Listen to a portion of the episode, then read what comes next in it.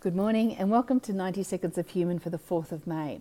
We're often asked about the one thing. What's the one thing I could do to make myself a better leader, a better colleague, a better peer, better employee? And we found this really lovely article because there's not one thing, but there's some things that are always right up high on the list. We found this lovely article by a PhD student about initiative. An initiative, if it's not number one, it would have to be in at least in the top five for all those things leaders, colleagues, peers, and employees. Initiative is that person who goes the extra mile when you're bearing away at something that's really hard work, the person who says, Can I give you a hand? Um, if you ask someone to do something and they do what you ask them to do, plus two other things that they think you might need or might be helpful to you. As a leader, it's that leader that walks past your desk and says, wow, you're doing a great, great job there. Is there anything else I can do to support you?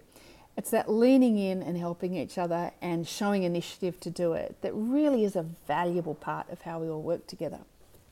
And that comes to a speech we saw Julia Gillard give at the opening of the National Inclusion and Diversity Conference on the 3rd of May, just this week.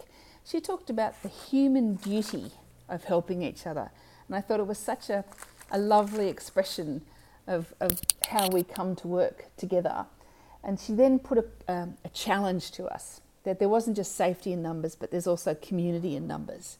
And that what if every single one of us was part of making each other feel like we belonged and we were included? And that every single one of us turned up to make every single workplace safe for mental health. I thought it was a wonderful, inspiring ambition. And I'm going to leave it with you for the weekend. Have a great week. That's a big mwah from us.